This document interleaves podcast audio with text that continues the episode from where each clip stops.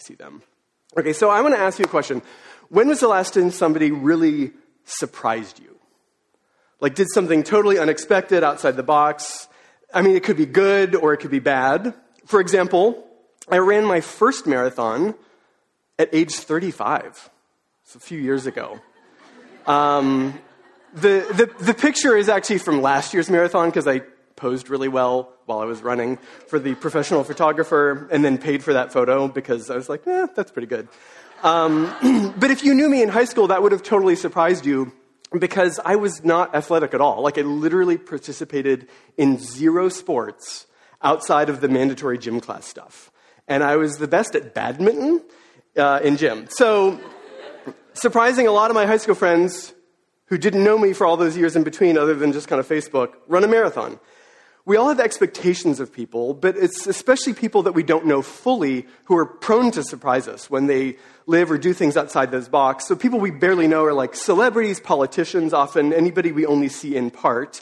And sometimes surprise can be really delightful. Um, another thing you might not know about me, but if you do, I'm a, you know it very well, I'm a big movie fan. And last year, A Star is Born came out. And it was the fourth version of the movie, but I was completely blown away by Lady Gaga and Bradley Cooper. Like, I knew they were talented. I knew she could sing. I knew he could act. But he wrote and directed and blah, blah, blah. This movie blew me away. It was, like, such a good surprise. Does anyone else like the, like, sorry? Okay, we're three people. Wow. Okay, tough crowd. I recommend A Star is Born. Okay, now, sometimes context changes things. So I'm going to show you an uncomfortable photo. In two thousand five... the Clintons went to the Trumps' wedding. And back then, it was just, oh, look at all these rich, powerful people hanging out together at a party. But the context of the election in twenty sixteen made this picture, which got dredged up on Twitter a lot, really uncomfortable, and everyone hated it. It's a totally different thing. And it, I remember seeing this, and it shocked and surprised me. And then it was like kind of depressing because blah, our whole political system. All right. Now, sometimes the surprise can shock people enough to actually change the world. So here's a picture of the late Princess Diana meeting with and caring for orphaned AIDS patients. And this actually did change the world because she, in the worldly way of such a high position, a princess, stooping down and loving and caring and truly kind of embracing the most vulnerable people on the planet, it blew minds. Like, it really dispelled a lot of fear about how you could or should care for somebody who had AIDS. There was so much fear and so much misinformation about this. And she used her influence, her celebrity, to change the understanding of that and to really broaden the perspective of what can and should be done to love people who are the most vulnerable. Today we're going to talk about how Jesus surprised people, even shocked people in his time. And this is part of a sermon series we began two weeks ago called The Real Jesus. And during this whole sermon series, which is going to go through April, we're looking at stories from the Gospels. And these are books in the Bible. The Bible is a big book divided into little books.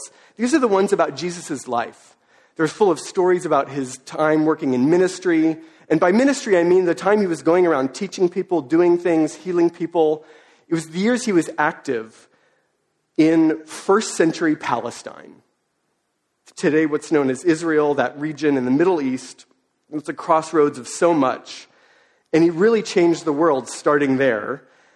The first week of our sermon series, we talked about life with Jesus, how he called people to himself. And last week, we talked about Jesus, our teacher, how he was a unique teacher in his wisdom, how author- authoritative he was, but also how what he taught was very much about himself. And as we go through the gospel stories in the next few weeks, we'll see more and more about how he really is the whole point of all this, because he wasn't just a man, he wasn't just a teacher. He was God who came to the earth for people. And as people got a clue into that, as that information was doled out, it really did surprise a lot of people, and it made a lot of people uncomfortable too. He did things that were unex- unexpected from multiple perspectives, things that were so outside the norm it caused a huge stir. As he was revealing his purpose and his mission in an uncomfortable way, back then, we also recognized that Jesus is alive. We believe he was resurrected, and that through the power of his Holy Spirit with us, He is active and moving and relating to people all over the place. And so what was uncomfortable back then may be just as uncomfortable to us today. So that's what we're going to look at. And uh, would you just kind of join me in praying for a moment about what we're going to look at? God, would you reveal more about your love and your mission through your word this morning? Would you be with us? Would you draw near and care to speak to us as we each need to hear from you? Thank you, Lord. In Jesus' name, amen.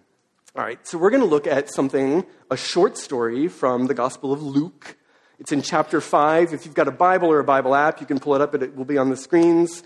And it's just six verses, twenty-seven through thirty-two. So Luke five, twenty-seven through thirty-two. Very brief story, really fascinating. It begins with "after this," and the "after" is Jesus just healed a man who had paralysis, which is, he was walking around healing a lot of people, doing a lot of miracles. That's immediate context there. After this, Jesus went out and saw a tax collector by the name of Levi sitting at his tax booth. "Follow me," Jesus said to him. And Levi got up, left everything, and followed him.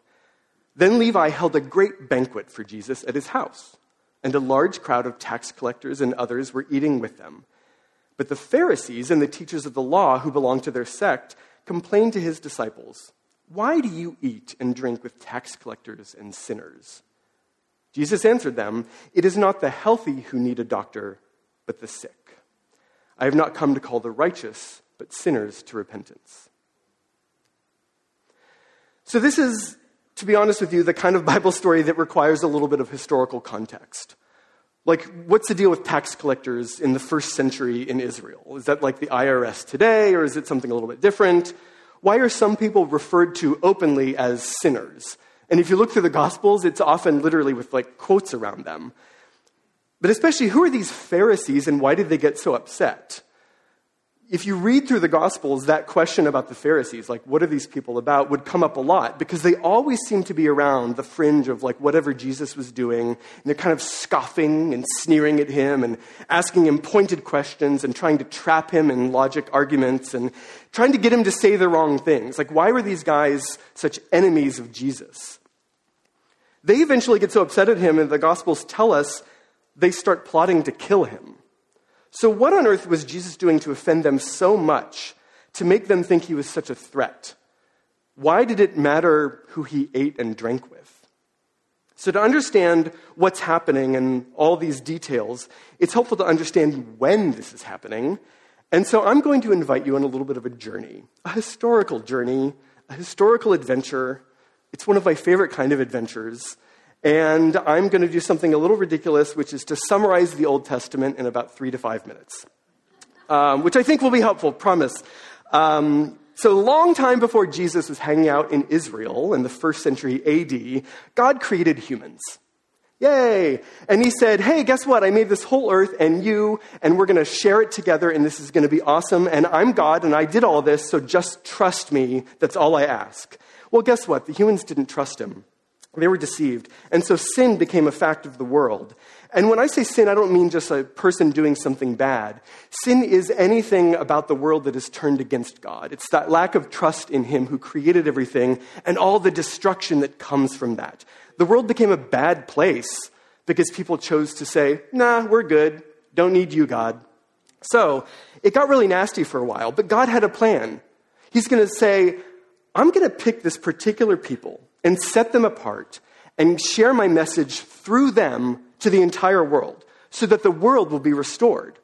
So he told this guy, Abraham, "Your descendants are going to fill the earth, and I'm going to bless the whole world through you and your family. Just trust me. That's all I ask." So Abraham's family grew a lot, and things happened, and suddenly there's a whole bunch of them, and they're enslaved in Egypt, and then God rescues them out of Egypt. He's a rescuing God. And he says, "Hey, look at me. I love you so much. I rescued you. Now it's time to get back to that mission. I'm going to give you, let's put this deal down on paper or like stone tablets." You might remember the Ten Commandments. God said, "Here's how I'm going to tell you how to live. And it's going to seem pretty strict, but it's all about trusting me and the plan I have for you. And if you trust me, I'm going to bless you completely. and then the rest of the world will see the blessing I have for you, and they'll come to know and trust me as well. And that's how we're going to spread this good news about who I am, that I'm the one true good God for the whole world. So it was pretty cool because for a while, like on and off, the Jewish people trusted God. And the blessings came, and he gave them this land to live in that was theirs, and all this abundance. But then mostly they didn't trust God. They kind of worshipped other gods for a little while and fought amongst each other. And in that weakness, then all these other nations came and trampled over them and attacked them. And the empire of Babylon came and stole all them and said, you're ours and worship our gods instead. And things kind of went to crap for Israel. Eventually, some of them went back to the land that God promised, and they were, they were trusting of God, and they said, okay, this is going to happen. When's God going to make it right again? And that's kind of where the Old Testament ends. But all the while, there were these particular people that God set apart called prophets. And he's like, I'm going to speak to my people through these prophets. And they basically had two messages. They reminded the people of Israel about God's plan and his deal with them, that like, hey, if you live the way God said you should live, he's going to bless you and his plan's going to work through you. So maybe get back on that. And then the second message was, by the way, God's so good and trustworthy that he's going to follow through on his plan regardless of what you do. But, you know, it'd probably be better if you joined him. So a few hundred years go by, more empires and nations trample over this land, Israel, and kind of take over, and they want all these resources and blah, blah, blah, and it's a messy place. And then eventually we get to the first century A D, and the empire in charge was Rome, the Roman Empire. And on the surface, it looked like things weren't that bad for Israel because Rome let Israel have their own king. He kind of let them, you know, Rome let the Israelites do what they want. Rome was nice in a way that they would like barge over and destroy countries, but then let them do their own thing. And they were real proud about this thing called Roman peace. Like, look, we took over the whole world. Now it's peaceful. But it like wasn't really because they had to barge over and kill a lot of people to do that. So here we are in the first century A D, and there is a king, but he's kind of a puppet king over Israel, and he's not really Jewish. And he did, he did rebuild the temple, which is where the Jews worshipped in Jerusalem, but things were different because God wasn't really there. He wasn't really speaking to the Israelites anymore. They weren't really in charge of their own land. Their numbers were down. They were spread out because, you know, all these like battles and crisscrossing countries coming over, people just kind of went where they had to go. And even the Jews who were there didn't agree amongst themselves about, like, what do we do? How do we be the Jewish people in this place that God promised, but it doesn't look anything like the promises he had for us? Some people felt the way to be Israel was to battle, to fight off the oppressors, to fight the empire for independence. Some people were kind of okay with this semi-autonomous deal with Rome, and they rode the fence and like probably profited off of that. And there were a few other people who decided that what we need to do as Israel is to look inward at what kind of life makes one properly Jewish. And here we are at the Pharisees, these guys who had some problems with what Jesus did and how he did it. So who are the Pharisees and what are they all about? Well, the priority was studying and living in observance of God's law. And they thought this was the key to preserving their Jewish identity and the Jewish nation. It was about survival as a people, by choosing to trust him and his law. And his law, of course, includes things we might be familiar with from the Ten Commandments, like observing the Sabbath, but also other rhythms of life, Jewish holidays. And then there was a lot about purity, about what you could or couldn't eat, how you could or could not dress, and who you should or shouldn't spend time with. So there was God's law, but then over the centuries, in kind of wrestling with and trying to understand this law and get it right, they also added a little bit more to that. There were kind of interpretations of the law and then interpretations of those interpretations. Just like we struggled to understand with how do we live according to the Bible two thousand years after it was written, they were trying to understand how do we live according to the Hebrew scriptures, what we know as the Old Testament, kind of twelve hundred years or six hundred years after that was written. But these guys were, these Pharisees, they were kind of an unofficial morality police, in a sense. They took it upon themselves to spread their teaching, to call all the Jews to their interpretation of the law, which was pretty strict. And they did care for Israel. There was a, there was a good mission to this in their mind, but they prized purity in all the ways of, of, of observing God's law more than anything. They were teachers, or at the time known as rabbis, and they had disciples, people who followed them and emulated their lifestyle. They wanted their people to survive, and they figured this distinction of looking different from everyone around them was the way. And why would they care so much what Jesus was up to? Well, Jesus kind of looked like one of them in some sense. He was very knowledgeable about God's law. He had followers. He had disciples of his own. And maybe a little bit better than them, he was attracting huge crowds. Like thousands of people would come to hear Jesus talk on a lakeside or on a hill. He was super popular. So he's kind of like drawing some people away from what the Pharisees were doing. But then unique in what he was doing, he also kept talking about this one thing, the kingdom of God, and how it's here, how it's coming, how it's at hand. This is different than what they were talking about. They're saying what this is about is just observing God's law, being the Jewish people. And he's like, no, the kingdom of God is here and it's changing things. It's healing people. It's restoring people. Remember before our little scripture, he had just healed somebody who was paralyzed for years. And he also seemed to have a different interpretation of God's law. He seemed to say that God was coming back, changing things right now, about to change things in a big way. This was a threat to the Pharisees. They saw him as a threat to their idea of preserving Israel. He was leading people astray and further dividing the nation. And they sneered at him as he hung out with these sinners. Okay, so who are the sinners? Now, scholars disagree about that, and maybe that's why it's in quotes in your Bible a lot. But it could mean a number of things. Just anyone who is living outside of the observance of God's laws. Maybe they just weren't joining the communal practices.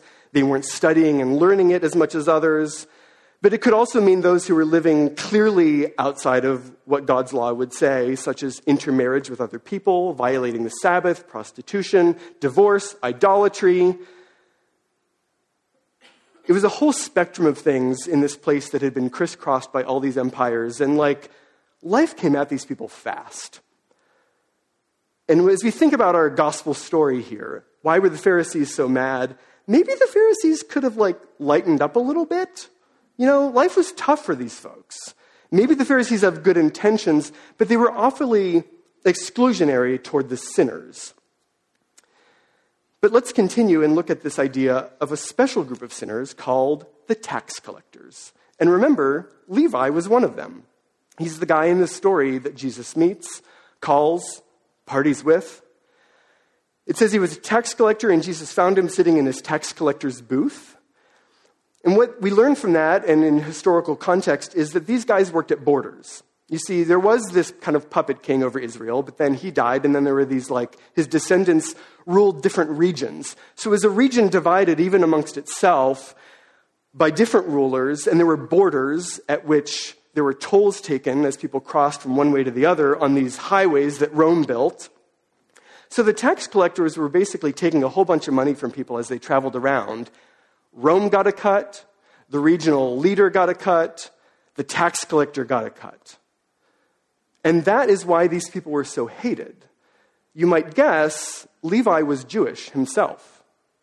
So Levi, the tax collector, and other tax collectors were working for Israel's oppressors.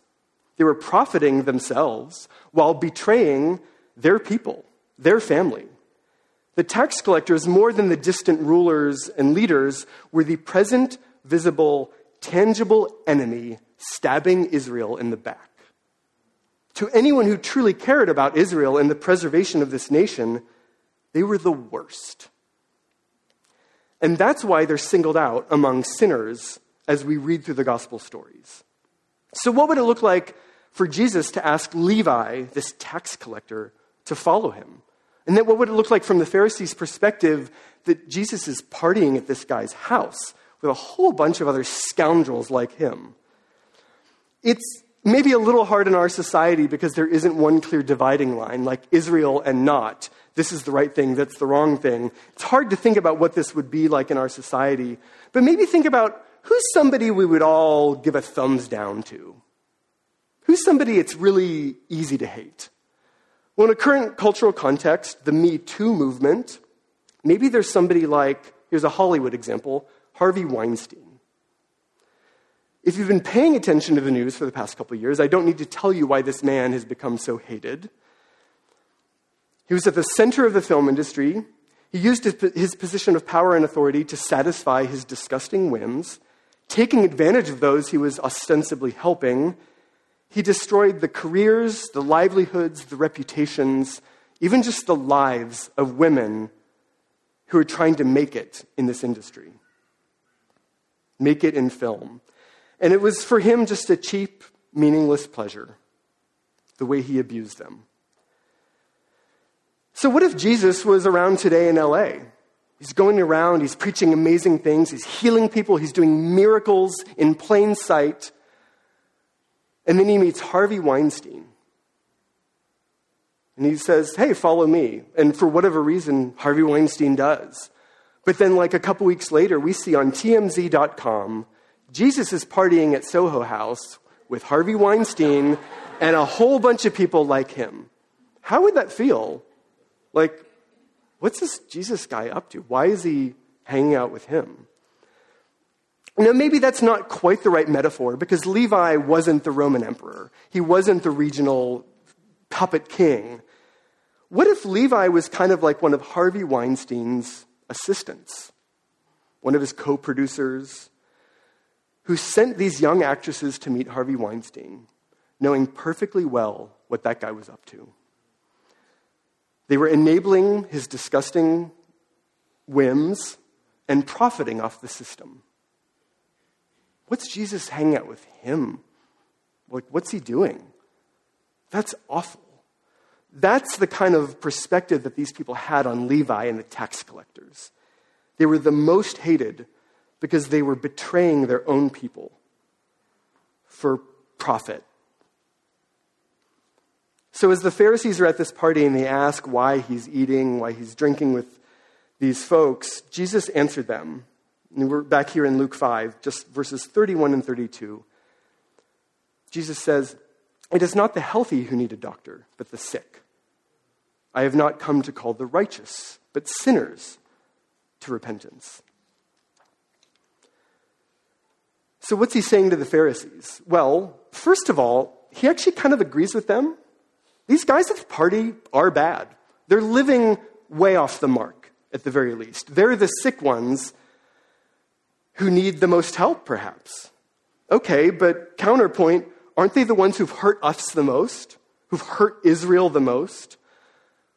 Well, Jesus is saying, what if these people who've hurt you the most were shown that there's a better way? Wouldn't that change things around here quite a lot? Jesus is saying something hard to the Pharisees, which is, he's here to help the worst. He's not just here to help those who help themselves. And in saying that to the Pharisees, he's saying, yeah, these bad guys are living off the mark, but so are you a little bit.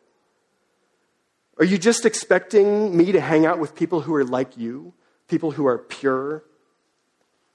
And he mentions that word righteous. Let's talk about righteousness. The Pharisees put their trust in what they knew and how they lived. But in their interpretations of the law, upon interpretations of the law, they made the law so strict that it kept people out of it. It was very hard to observe that, to truly live that way. And they forgot the point of God's law, which was to set them apart to be a blessing to people outside of it. God wanted his people to be a sign of God's love so they would draw near. That was the point of the law, that they would be a sign of that love.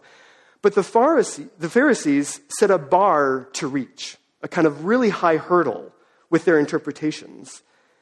And when you decide the rules about who can be in or who can be out, and you make it so that you're in, that's self-righteousness.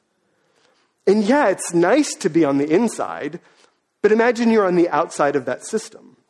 Have you ever wanted to be included in something, in some group, in some venture? But the people inside tell you, well, this is what you need to be to, need to do to be included. Oh, but you're awful. You're unclean. It's, it's just going to be too hard for you. Don't even bother trying. That hurts. It's not just that they were exclusive. Their message was painful to so many people. The rules became more important than the people that they were for. And the Pharisees reacted to these unclean bad guys essentially by, because of purity laws, throwing the rule book at them from a distance. They wouldn't even draw close to the people who most needed to hear why the law was good. But how did Jesus react to tax collectors and sinners? He talked to them. He called them. He taught them. He spent time with them so they would see, know, and trust him. The Pharisees, they had a, not a terrible goal of restoring and preserving Israel by living by the law, but Jesus wanted to restore the purpose of Israel by fulfilling its mission and God's mission for all the world, to see him, know him, and share life with him in trust of him and his way of living. And remember how that was God's mission from the beginning? Like, we're going to, hey, people, we're going to share this earth and make it awesome together. And Jesus restores that mission, and it's now about the restoration of all things, the restoration of the world. And this is the kingdom of God that he was preaching about as he was going around Israel at the time. And the cool thing is, he's inviting us into that. He's inviting the worst people into that, whatever you define as worst. And that includes Levi. Levi answers the call. And when I say he's inviting him into it, he's inviting him to also do that work. And Levi throws a party. He throws this big banquet and he says, come, hail my friends. I've heard some really good news from this guy, Jesus, and I want you to hear it too. That's what's so surprising about Jesus to the people who just saw the law in their days. Jesus doesn't merely open the door for people. He actually goes out and seeks them. Jesus is a pursuing God. He's going out looking for people to invite, to include, and to transform. And he's always about this. And it starts with him merely striking up relationship with people. You know, we like to say, we've, you maybe have heard this at Pacific City a few times, it's not about religion. Religion is, I follow the rules, and therefore I'm loved. But relationship with God through his grace is, I'm loved, and then I can follow the rules and live according to the best ways that he has for us. God's kingdom is so much bigger than anyone in the first century could have expected. His kingdom is so much bigger and more inviting than we can really know and imagine. And it's an ongoing pursuing mission to restore the earth and all people. And we always want to ask, and we've been praying about this, Nicole and Chris and I, for years, how can we be a part of that? How can Pacific City Church be a part of it? As we say every week in our announcements, you know, one of our three main goals here is to love the world. How can we join Jesus in that?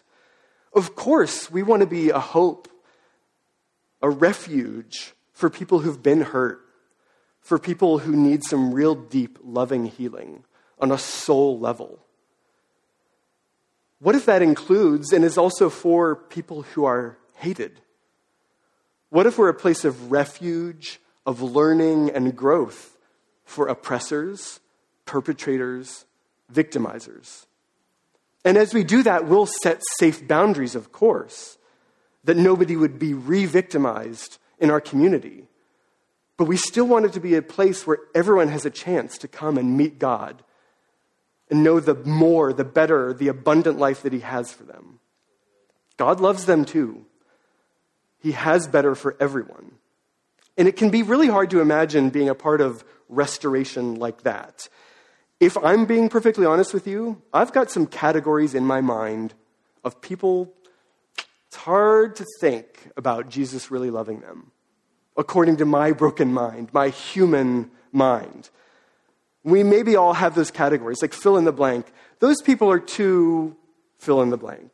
Those people who do fill in the blank, that's, I don't know about forgiveness for them. And God thankfully has grace for us and our Pharisee mindsets. But when it's too hard to think about, I want you to think about another example, something that's awfully present in our world today. White supremacists. It's another category that I'd like to think most of us would give a thumbs down to. How do we react to them in their their vitriol and their hatred. It's probably not a bad idea to counter-protest at their rallies. People want to see that there is a countering voice to what they have to preach to the world. But if that's all we do, we might be a little like the Pharisees who are from a distance throwing the rule book and just saying, yeah, you suck, do something different.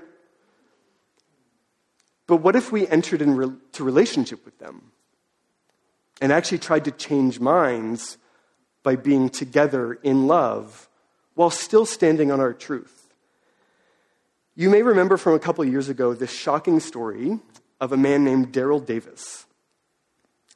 I don't know why it made a media splash after he was doing what he was doing for like thirty years, but I've got a picture of him. He's a black man standing next to a K K K member. He had spent decades befriending Ku Klux Klan members, and one by one seeing them renounce their membership in that racist hate group. Nobody would deny that he was their enemy and they were his. But why did he do this? Listen to a little bit of what he had to say. And it's a little bit of a longer quote. Some of it, I think, is on the screen or not. But Darryl Davis said, "When two enemies are talking, they're not fighting. It's when the talking ceases that the ground becomes fertile for violence. If you spend five minutes with your worst enemy, and it doesn't have to be about race, it could be about anything, you will find that you both have something in common. As you build upon those commonalities, you're forming a relationship. And as you build about that relationship, you're forming a friendship. That's what would happen. I didn't convert anybody," he says. "They saw the light and converted themselves." And this was in many publications, but N P R, National Public Radio, buttoned up the story this way. Since David started talking with these members, he says two hundred Klansmen have given up their robes. When that happens, Davis collects the robes and keeps them in his home as a reminder of the dent he has made in racism by simply sitting down and having dinner with people. This guy is doing the kingdom of God work. And let that be an inspiration to us when we think, ugh, some people are too far gone. How could I ever change them? How could I ever be a part of introducing them to the God who can change them from the inside out? But it's happening. Jesus is using people, whether they know it or not. I don't know what Darryl Davis's story is other than this, what fit into the article. But there is kingdom of God in there. People are being restored from full-on hatred to seeing others as the full-fledged loved human beings that they are. This is territory being reclaimed from the broken way of the world. People can learn to not hate and to not exclude. I'm going to invite our band to come back up. And as I wrap up with just a few other things, we're going to get ready to respond a little bit to God in worship, to what he had to say through our scripture this morning. But I just want to say that my prayer for Pacific City Church is that we can each find a way to take part in what Jesus is doing in his work of restoration for the world. That we would do that as a community, we would do that as individuals, that we would be so full of love, God's love, his grace, his compassion for us, that we'll be brave enough to sit down, to have dinner with, to talk to people that nobody else wants to. And not just the people that it's kind of uncomfortable to be around, but the oppressors and the perpetrators, the victimizers. When God thinks about restoring the world and rescuing the world, like, he's reaching down to the bottom, and he wants it all for himself. He wants everyone to know the good and best purposes of life in freedom from sin and death, and all the nasty ramifications that those things just wreak on our culture through hatred.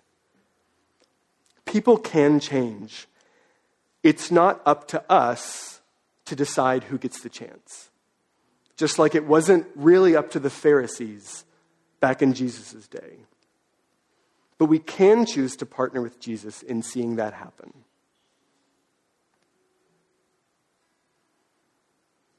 As Darryl Davis sat down and had dinner with people, so Jesus just strikes up conversation. He begins with relationship. He begins with a conversation. And I'm going to invite all of us to just take thirty seconds or a minute and sit in silence and wait to see if God has something to say to each of us. I don't know what that's going to be about. Is it about a little bit of a Pharisee mindset that we have? Is it about feeling like we're on the outside? Is it about how we're a victim and he might have some word of healing for that? Whatever Jesus brings up in this moment of silence, then as we go into our last song, our prayer team is going to be up here at the front, and I'm going to join them. And if you're wondering, like, oh, maybe did God say something to me just now? Or if he did and you're not sure what that's about, we'd love to pray with you and listen on your behalf. So let's see what God has to say. And then we can pray for each other as well. Um, so would you just join me in thirty seconds, maybe a minute, of listening to God. And if you're so inclined, sometimes it's good to get in a physical posture of receiving from him. Kind of open your hands like this and just say as we begin, God, I'd love to hear from you. And so I'll open us in prayer and we'll wait for a little bit. God, we would love to hear from you. We each need to know more about how we're loved, and that you want relationship with us. So come, God, and speak.